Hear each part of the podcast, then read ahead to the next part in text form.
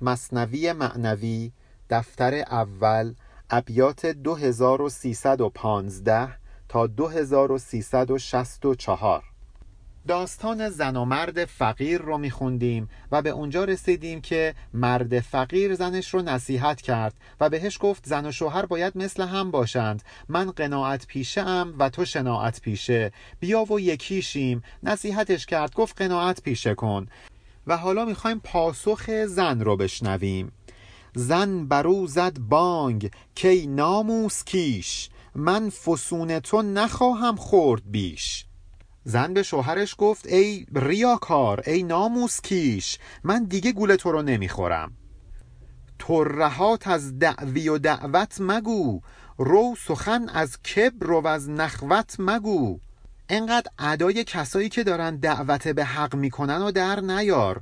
برو انقدر از کبر و نخوت با من حرف نزن. از خودبینی به من نگو. نگو که من دچار خودبینی شدم. باید این خودبینیمو بذارم کنار. این حرفا رو به من نزن.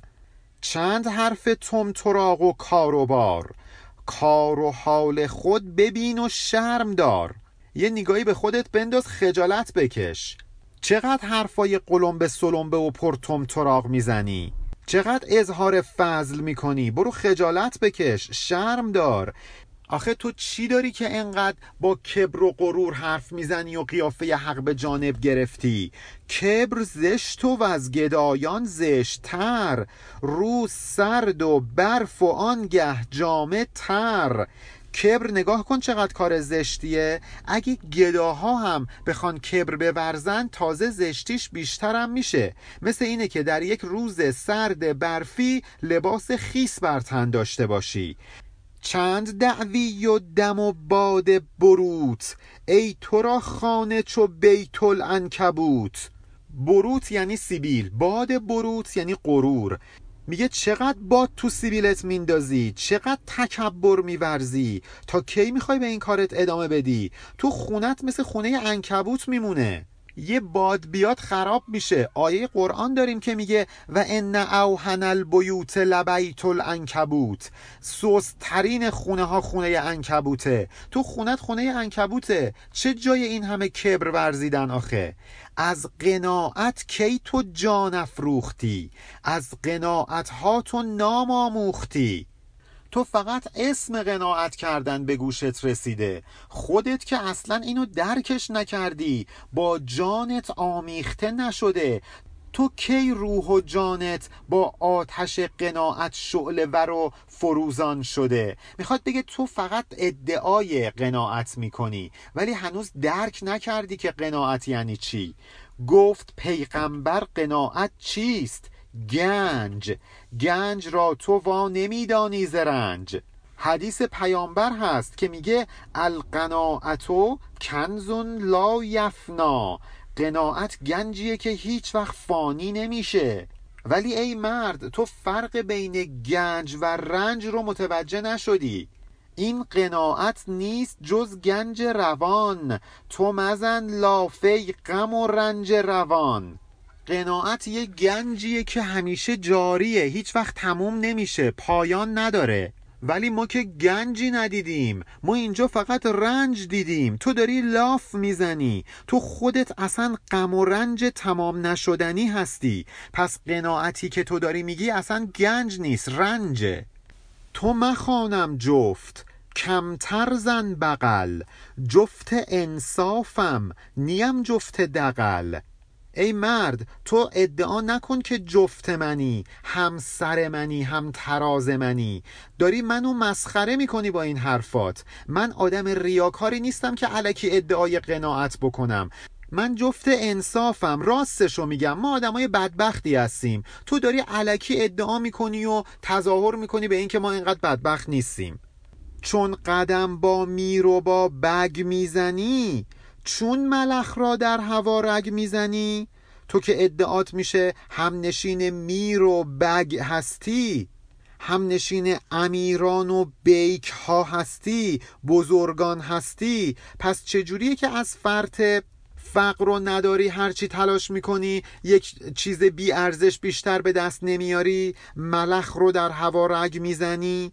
یعنی کلی تلاش می‌کنی ولی چیزی آیدت نمیشه؟ کماکان فقیری. چطور چون این چیزی ممکنه؟ با سگان از استخوان در چالشی. چون نیی اشکم توهی در نالشی. تو سر یه تیکه استخون داری با سگا چالش می‌کنی جنگ و دعوا می‌کنی.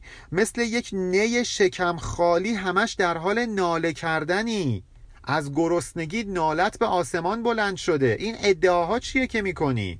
سوی من منگر به خاری سست سست تا نگویم آنچه در رگهای توست.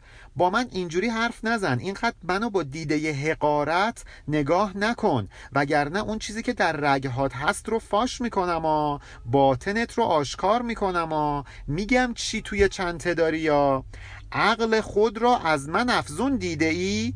مرمن کم عقل را چون دیده ای؟ فکر کردی خیلی از من عاقل تری منو چجوری دیدی که فکر کردی از تو کم عقل ترم همچو گرگ قافل اندر ما مجه. ای زننگ عقل تو بی عقل به. ای مرد که این عقل و منطقی که داری به من میگی از دیوانگی بدتره. این عقل ننگین تو از جنون بدتره. مثل گرگ به من حمله نکن. منو آماج اتهامات قرار نده. چون که عقل تو عقیله مردم است آن نه عقل استان که ما رو کجدم است. تو که عقلت باعث رنج و عذاب دیگران میشه باعث عقیله و مزاحمت برای مردم میشه. عقل تو که عقل نیست ما رو کجدمه باعث میشه با حرفات به دیگران نیش بزنی. خسم ظلم و مکر تو الله باد. مکر عقل تو زما کوتاه باد. الهی که خود خدا بشه دشمن این ظلم و مکری که تو داری به کار می‌بری. الهی که این عقل تو با این خصوصیاتی که داره و باعث رنج و عذاب ما میشه شرش از سر ما کوتاه بشه. هم تو ماری هم فسونگر. ای عجب مارگیر و ماری ای ننگ عرب. اونها رو دیدید که مار رو افسون می‌کنند یک آهنگی مینوازند با نی و مار از خود بی خود میشه و به رقص در میاد. اونها افسونگر مارند و تو ای مرد عرب ننگین تو هم خودت ماری هم افسونگر مار هم خودت ماری هم شکارچی مار. واقعا جای تعجب داره که یک نفر چنین حالتی داشته باشه. مار که خودش مکار هست. مارگیر باید از مار مکارتر باشه تا اینکه مار رو بگیره. مار باید از مارگیر مکارتر باشه تا اینکه از دست مارگیر نجات پیدا بکنه. و تو مثل هر دوی اینهایی از همه اینها مکارتری. زاغ اگر زشتی خود بشناختی همچو برف از درد و غم بگداختی. اگه کلاق می‌دونست که چقدر سیاه و زشته از خجالت آب می‌شد مثل برف. مرد افزونگر بخواند چون عدو او فسون بر مار مار افسون بر او. مار و مارگیر دشمن همند. این آن رو افسون می‌کنه و آن این رو. ابتدا مار مارگیر رو عاشق خودش می‌کنه هوس شکارش رو در ذهن مارگیر میندازه و بعد مارگیر میاد مار رو افسون می‌کنه و او رو شکار می‌کنه. یعنی اول مار بود که مارگیر رو افسون کرد و طمعش رو در دل مارگیر انداخت. ولی بعد مارگیر میاد مار رو افسون می‌کنه تا اینکه بتونه اون رو شکارش بکنه. گر نبودی دام او افسون مار کی فسون مار را گشتی شکار؟ اگه شکارچی در دام افسون مار اول نمی افتاد کی به دلش میافتاد تا اینکه بره مار رو شکار بکنه؟ کی افسونگری می‌کرد تا اینکه مار رو شکار بکنه؟ مرد افسونگر زهر و کسب و کار در نیابد آن زمان افسون مار.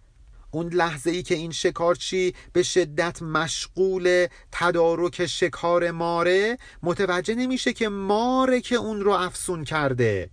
مار گوید ای فسونگر هین و هین آن خود دیدی فسون من ببین. مار برمیگرده به اون مارگیر میگه که ای افسونگر ای جادوگر ای هیلگر حواستو جمع کن هیله خودت رو دیدی؟ حالا بیا هیله من رو ببین حالا بیا افسون من رو ببین. تو به نام حق فریبی مرمرا تا کنی رسوای شور و شر مرا. تو این ظاهر فقیرانت رو داری مستمسک قرار میدی تا اینکه یک عده رو دور خودت جمع کنی. توجه دیگران رو به خودت جلب کنی. تو با این حرفات که به ظاهر حقیقت داره داری منو فریبم میدی تا اینکه منو رسوا کنی. همه فکر کنن من شور و شر مادیات و دنیا رو دارم و تو خودت قناعت پیشه کردی. انگار که مولانا داره به این مرشدان ریاکار این ابیات رو میگه. اونهایی که در ظاهر خودشون رو فقیر جلوه می‌دهند تا اینکه یک عده رو دور خودشون جمع کنند. ولی وقتی که این اتفاق افتاد مردم توجهشون جلب شد و به یک مال و مقامی رسیدند وقتی که اینها مثل مارگیری که یک مار رو افسون می‌کنه و توجهش رو جلب می‌کنه موفق شدند که یک عده ساده لوح رو گرد خودشون جمع کنند اونها رو افسون کردند چیزی نمیگذره که دستشون رو میشه. مریدان که متوجه میشن برعکس میان و اون مراد و اون مرشد رو افسون می‌کنند. این روند ادامه پیدا می‌کنه تا اینکه اون مرشد دروغین رسوا بشه. و حالا زن داره به مردش میگه کاری که تو می‌کنی چون این کاریه. بالاخره رسوا میشی. معلوم میشه که این فقری که داری ما رو بهش دوچار می‌کنی و در رنج و عذاب میندازی فریب و ریا بیش نیست. اون مریدان که متوجه ریاکاری مرشد دروغینشون میشن بهش میگن نام حقم بست. نی آن رای تو. نام حق را دام کردی. وای تو. اگه ما گرد تو جمع شدیم به خاطر این بود که تو از دهنت کلمه حق بیرون می اومد ولی تو از این موضوع استفاده ابزاری کردی. وای بر تو که از حق استفاده کردی تا ما رو گول بزنی. نام حق بستاند از تو داد من. من به نام حق سپردم جان و تن. من کسی بودم که هم تنم رو فدای حق کردم و هم روحم رو. من همه چیم تسلیم حق بود. به همین خاطر همین حق که من تسلیمش شدم انتقام منو از تو می‌گیره. داد من رو از تو میستانه. یا به زخم من رگ جانت برد یا تو را چون من به زندانی برد. این حق که می‌خواد داد من رو از تو بگیره عدالت رو اجرا بکنه یا میاد و به خاطر این زخمی که به من زدی جونت رو می‌گیره رگ عمرت رو پاره می‌کنه یا اینکه تو رو زندانی می‌کنه. همونطوری که تو من رو زندانی کردی برای این مدت او هم میاد و تو رو زندانی می‌کنه. زن از این گونه خشن گفتارها خواند بر شوی جوان تومارها. خلاصه زن اون مرد عرب کلی از این حرفای ترخ بهش زد و سرزنشش کرد. حالا ببینیم مرد چه جوابی بهش میده. گفت ای زن تو زنی یا بلحزن؟ فقر فخر است تو مرا بر سر مزن. بهش گفت تو زن منی یا مایه غم اندوه من؟ افتخار ما اینه که فقیریم. اینو اینقدر تو سر من نکوب. چون برای اهل سلوک این افتخاره که فقیر باشند. به مقام فقر رسیده باشند. حتی کلمه فقیر همین الان هم بینشون رایجه. با افتخار میگن ما فقیریم. پس این فقر فخره. نباید از او شرمگین بود. نباید کسی رو سرزنش کرد به خاطر اینکه فقیره. اصلا در سوره فاطر مگه ما نمی‌خونیم که یا ایوه الناس انتم الفقرا. شما پیش خدا فقیرید. افتخاره که ما پیش خدا فقیر باشیم. اصلا فقر یک مقامه نه یک حال. من قبلا فرق مقام و حال رو براتون توضیح داده بودم. پس کسی که تارک دنیاست و فقیر باید سرش رو بالا بگیره نه اینکه شرمگین باشه. و دیگران حق ندارن به خاطر این موضوع سرزنشش کنند. مال و زر سر را بود همچون کلاه. کل بود او که از کله سازد پناه. مال و ثروت مثل یک کلاه روی سرند. کسی که هیچ وقت این کلاش رو سرش بر نمیداره حتما روی سرش یه ایرادی وجود داره. حتما کچلی داره زشتی روی سرش هست که حاضر نمیشه این کلاه رو از سر برداره. یک عده هستند که فقط پشت ثروتشون قایم میشن. اگه این ثروت ازشون گرفته بشه معلوم میشه که چقدر اینها زشت سیرتند. اگه مردم بهشون احترام می‌ذارن فقط به خاطر پولشونه. این پول که ازشون گرفته بشه هیچ کس اونها رو عددی به حساب نمیاره. آنکه زلف جعد و رعنا باشدش چون کلاهش رفت خوشتر آیدش. یه نفری که موی زیبایی داره حتی اگه کلاشو هم باد ببره اتفاقا زیباییش تازه نمایان میشه. ما باید روح زیبا داشته باشیم. که اگه ثروتمون ازمون گرفته شد بازم هویتی برامون باقی مونده باشه. مرد حق باشد به مانند بسر پس برهنه به که پوشیده نظر. مرد حق مثل چشم میمونه. ما باید چشمو برهنه کنیم تا اینکه بتونه ببینه. اگه شما چشمو بپوشونی که کور میشه چیزی نمی‌بینه. خیلی از این مالها و ثروتها به مانند پوششی بر چشم سالک هستند. چشم او رو به حقایق میبندند. سالک میاد خودش رو از دست این مال و ثروت رها می‌کنه تا اینکه این پوشش از روی چشمش برداشته بشه چشمش به حقیقت باز بشه. وقت عرضه کردن آن برد فروش برکند از بند جامعه ای پوش.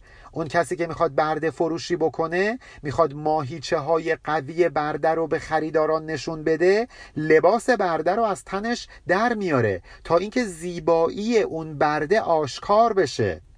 برخی هستند که وقتی لباس ثروت و مکنت از تنشون به در میاد تازه زیباییشون مشخص میشه. تا وقتی که اون لباس بر تنشونه که عیبشون معلوم نیست. ور بود عیبی برهنه کی کند؟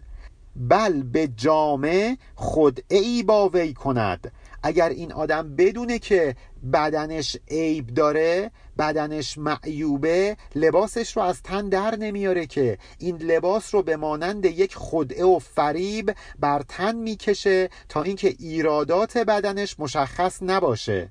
اینها رو مرد داره به زنش میگه. میگه ما فخرمون نباید ثروتمون باشه. باید یه چیز دیگه ای داشته باشیم بهش افتخار کنیم که اگه این ثروت ازمون گرفته شد هویتمون برباد نره. اون برد فروشی که دلش نمی‌خواد لباس بردش رو از تن به در بیاره تا اینکه عیبش مشخص بشه به فریب میگه گوید این شرمنده است از نیک و بد از برهنه کردن او از تو رمد. میگه این برده من خجالتیه. اگه لباسش رو در بیاریم خجالت می‌کشه. فرار می‌کنه از پیش شما. خاجه در عیب است غرقه تا به گوش. خاجه را مال است و مالش ای پوش. یک عده هستند که به ظاهر خاجند بزرگند. اینها در عیب تا بناگوش غرق شدن ولی این پول و ثروتی که دارن شده یک پوششی بر عیوبشون. کسی اونها رو به روشون نمیاره. کسی اون عیبها رو به رخشون نمی‌کشه. کس طمع عیبش نبیند تامعی گشت دلها را طمعها جامعی. اون کسی که چشم طمع به پول این خاجه داره عیبشو نمی‌بینه. این آزمندیش و طمع مال اون خاجه باعث شده که بر دلش پرده ای افکنده بشه.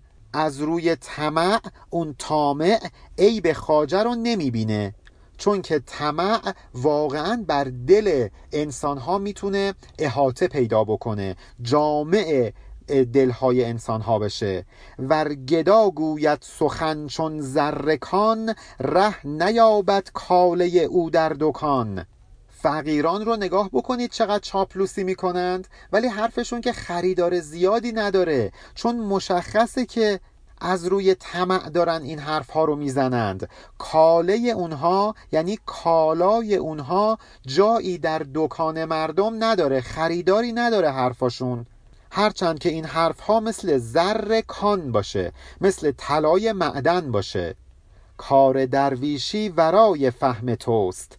سوی درویشی به منگر سست سست. معنای فقر معنای درویشی انقدر گسترده است که فهم تو بهش نمی‌رسه. همینجوری با دیده حقارت به مقام درویشی و فقر نگاه نکنه ای زن. زان که درویشان ورای ملک و مال روزی دارند ژرف از زلجلال به خاطر اینکه این درویشان از سمت خداوند دارن یک روزی دریافت می‌کنند که واقعا ماورای این مال و منال دنیویه. هر کسی چنین روزی نداره هر کسی چنین رزقی نداره. حق تعالی عادل است و عادلان کی کند استمگری بر بیدلان؟ خداوند دادگر عادل عادل پیشه ها هم بر درویشان و فقیران که ستم نمی کنند بیداد نمی کنند پس ما فقیران به همون ستم نشده. چون خداوند مگه نعوذ بالله ستم کاره که بر ما فقیران ستم کرده باشه و ما به این روز افتاده باشیم؟ ما رزقمون چیز دیگری بوده از نوع دیگری است از سنخ دیگری است. آن یکی را نعمت و کالا دهند ویندگر را بر سر آتش نهند. رزق اونها نعمت و کالاه ولی رزق یک سری آدم دیگه اتفاقا اینه که بر سر آتش فقر و ریاضت بنشینند. این رزقشونه. آتشش سوزد که دارد این گمان بر خدای خالق هر دو جهان. کسی که متوجه این مفهوم نباشه کسی که ندونه که خداوند واقعا دادگره و از روی عدالت نعماتش رو بین انسانها پخش کرده به هر کسی یک رزق خاص داده اینها در آتش جهنم میسوزن. اونهایی که چون این بدگمان نسبت به خداوند هستند جهنم معواشونه. آتش جهنم اونها رو فرا می‌گیره. فقر فخری از گذا فست و مجاز نی. هزاران عز پنهان است و ناز. اینکه پیامبر گفت فقر باعث مباهاته سخنی از روی گذاف و مجازی نبود بلکه هزاران عز و عزت و بزرگی و ناز در این فقر نهفته است. پیامبر که از روی تعارف این حرف رو نزد از غضب بر من لقبها راندی. یارگیر و مارگیرم خواندی. ای زن تو از روی عصبانیت به من خیلی حرفهای بدی زدی لقبهای زشتی به من دادی. به من گفتی تو یارگیری تو مارگیری. یعنی تو داری یارگیری می‌کنی داری آدما رو دور بر خودت جمع می‌کنی داری مرید برای خودت پیدا می‌کنی. تو به من گفتی که مارگیری یعنی افسونگری مردم رو فریب میدی. گر بگیرم مار دندانش کنم. تاش از سر کوفتن ایمن کنم. اگه یه مار به چنگم بیفته دندوناشو می‌کنم تا اینکه نره کسی رو نیش بزنه نره سر کسی رو بکوبه نره به مردم آسیب بزنه. می‌خواد بگه اگه من هم یه پولی به دست بیارم از اون پول در راه درست استفاده می‌کنم.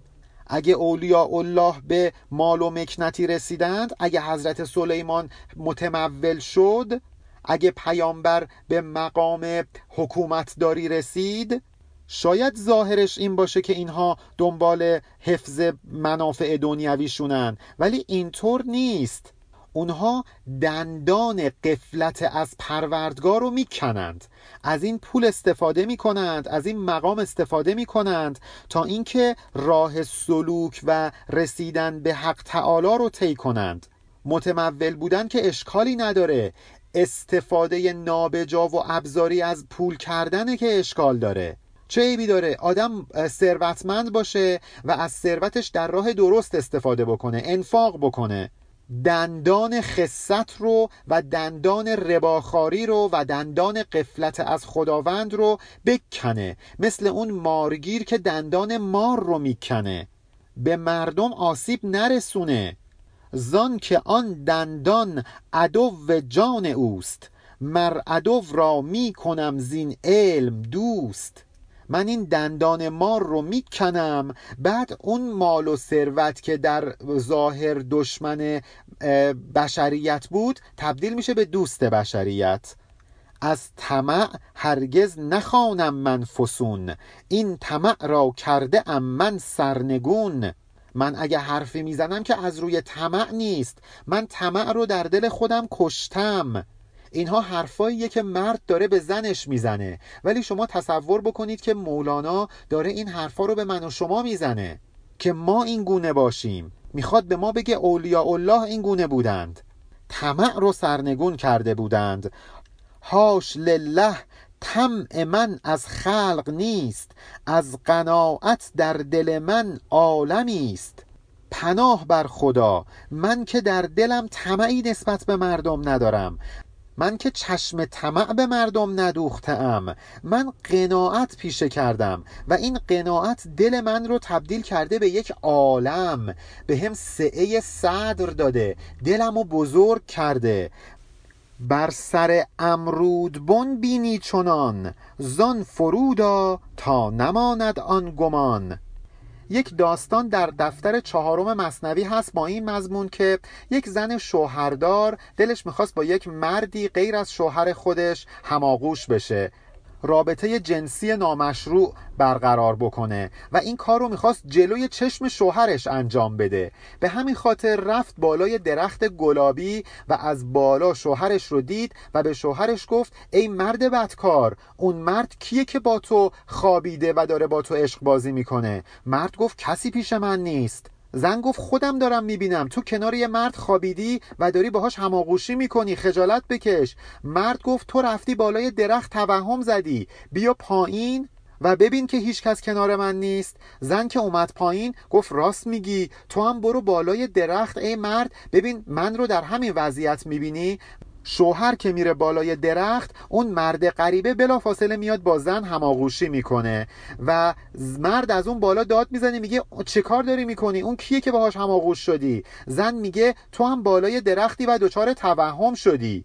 من با کسی هماغوش نیستم. به محض اینکه شوهر از درخت میاد پایین مرد غریبه هم میره لای بوته ها خودش رو گم و گور می‌کنه. و شوهره میگه راست می‌گفتی از اون بالا اینجوری به نظر می‌رسید. حالا مولانا در این بیت از این داستان استفاده کرده. میگه شماهایی که واقعیت فقر رو متوجه نیستید نمی‌بینید که چه مقامی این فقر به خاطر اینه که رفتید بالای درخت گلابی. بیاید پایین تا اینکه واقعیتش رو ببینید. ببینید که این فقر چه مقام والایی است. ببینید که دل آدم رو چطور به یک عالم تبدیل می‌کنه. چون تو برگردی و سرگشته شوی خانه را گردنده بینی وان تویی. همینطور وقتی که شما دور خودتون بگردید وقتی توقف می‌کنید احساس می‌کنید که خونه داره دور سرتون میچرخه. در حالی که خونه ثابته اون تویی که ذهنت داره به غلط یک چیز رو متوجه میشه. نفهمیدن معنای فقر مثل همین سرگیجه است. واقعیت فقر رو نمی‌تونیم ببینیم. مثل کسی که به خاطر اینکه چرخیده واقعیت خانه رو نمی‌تونه ببینه. پس اقراض نفسانی باعث میشه که آدم بینشش رو از دست بده. و مولانا این مفهوم رو باز هم در ابیات بعد بیشتر برای ما باز می‌کنه. پایان بیت 2364 علی ارفانیان